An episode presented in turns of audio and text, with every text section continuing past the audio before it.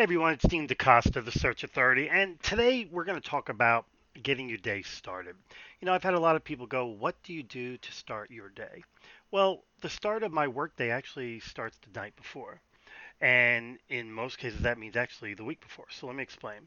Every Friday, I always print my schedule. Yes, I know old school, hard headed paper copy. I like having the paper copy because it allows me to make notes and changes on it easily.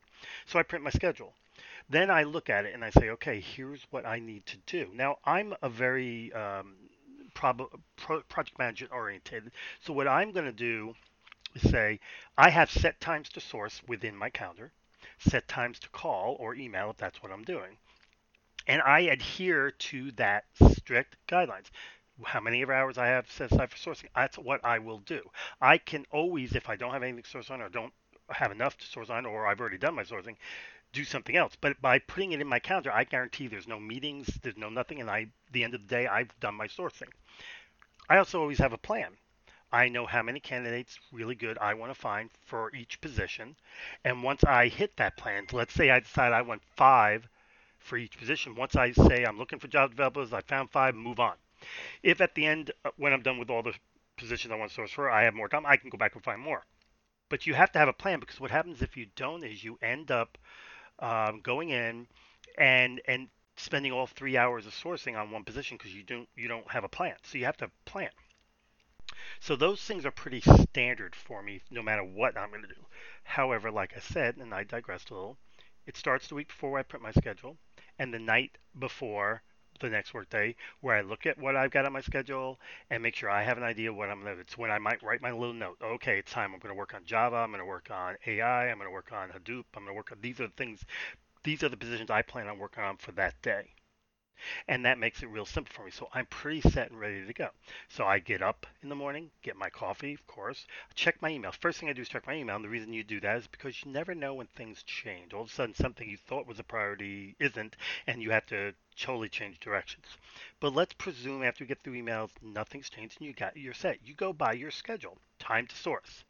You already know the positions you want to source because you made the notes the night before. And as far as the methodology for sourcing, we already covered that within um, my other audios. So you already know how to come up with the philosophy, with the methodology, where you're going to source and all that.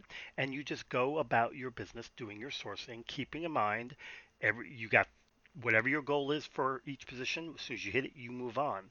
If when you're done, if when you've got that number for each role you're working on that day, you have more time, you can either use it for something else or go back and find more, whichever floats your boat. And the same thing goes for the emailing or calling. You've got to do this because as recruiters, we have a lot going on and and a lot of influences coming in that want our time here, there, meetings, whatever. If you don't put it in your calendar, you will not uh, do it. It's really that simple. And so I'm orderly, I'm project management oriented. Everything is project management oriented. So that night, let's say, you know, Monday day, we've we've done our thing that night. I immediately go ahead and look at my calendar, make notes of any of what I want to work on in the in the sourcing field. And the reason you do it the night before is because to be quite honest, things change, like I said.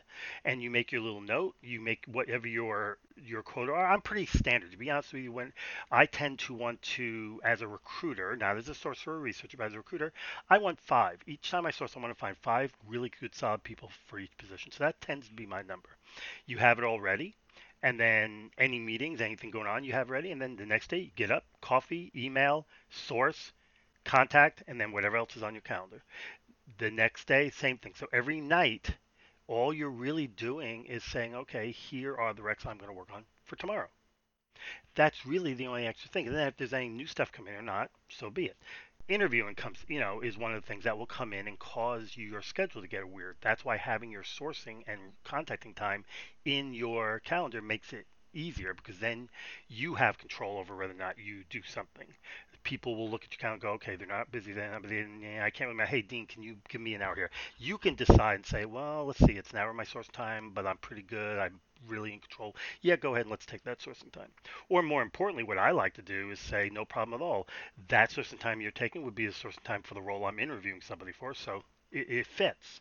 Um, and that's the key to it. It may not sa- it may sound weird or or off wall, I don't know, but it's a really simple methodology. You print your calendar the week before. You look at it the night before. You add the specific positions you want to search on in the sourcing area, and then you just follow your calendar.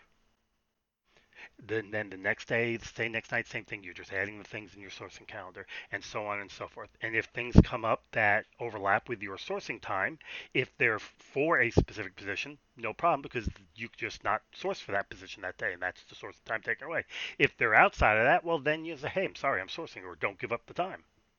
You know, if it's an emergency, it's an emergency, but just that's the way it goes. That's how you have to do your calendar. That's how you have to set yourself up to make sure you know what's going on. It, it, it's really simplistic, but it's very project management method, um, oriented and it's very specific. And it guarantees you get the things you need. So that's it. That's kind of how I set up my calendar and make things go. Uh, my name's Dean DaCosta, Search Authority. May the source be with you.